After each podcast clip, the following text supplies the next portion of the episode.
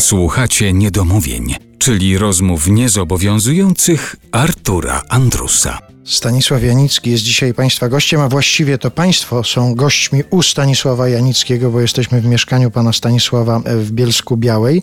Rozmawialiśmy o tym Pana powrocie do Bielska. Tak się zastanawiałem, czy ten powrót do Bielska był dla Pana takim prezentem, o jakim Pan wspomina w przypadku swojego dziadka, że dziadek sobie kupił klacz na emeryturę. To był ten rodzaj prezentu? E, No może nie dosłownie, ale coś w tym jest. Znaczy dla dziadka to był konik, ale też dlatego, że był, służył przecież u jaśnie, najjaśniejszego pana e, w żandarmerii konnej i miał zawsze, był garbarzem, ale no miał z końmi, to, to, to była jego duma. Zresztą najlepszy dowód, że jak wreszcie kupił sobie już na emeryturze, Boże, ile lat on miał konika, to go nazwał Dumka. Patrzy się na to dzisiaj, no wzruszające. I dla mnie Śląsk Cieszyński, bo ja tego nie ograniczam tylko do Bielska, tylko naprawdę Śląsk Cieszyński, to jest miejsce, w którym ja się dobrze czuję. To nie znaczy, że tu wszystko jest cudowne, bo jak y, sąsiad wierci ściany przez cztery tygodnie, to naprawdę można to miejsce znienawidzić. Ale na pocieszenie powiem Panu, że sąsiad wierci ściany w całej Polsce przez cztery tygodnie. To nie jest tylko charakterystyczne dla Bielska. Chciałbym wierzyć, że nie tylko. No ale e, tak jest. Nie, no po prostu mówiąc krótko, to są miejsca, w których jeszcze ciągle no, część rodziny mieszka.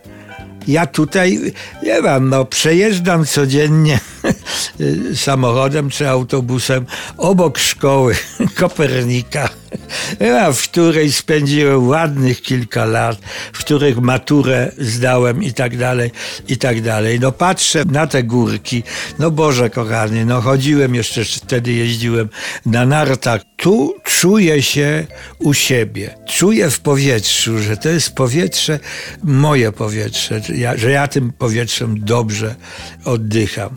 I dlatego też w pewnym momencie swego życia rodzinę swoją, niezbyt liczną, po prostu siedliśmy przy stole w Warszawie. Ja położyłem mapę Polski, bo w, i żona ówczesna, nieżyjąca już i syn, no ja byłem demokrata, a nie dyktator i powiedziałem, bo też mieli jakby, ja czułem to, że ta Warszawa to już nie.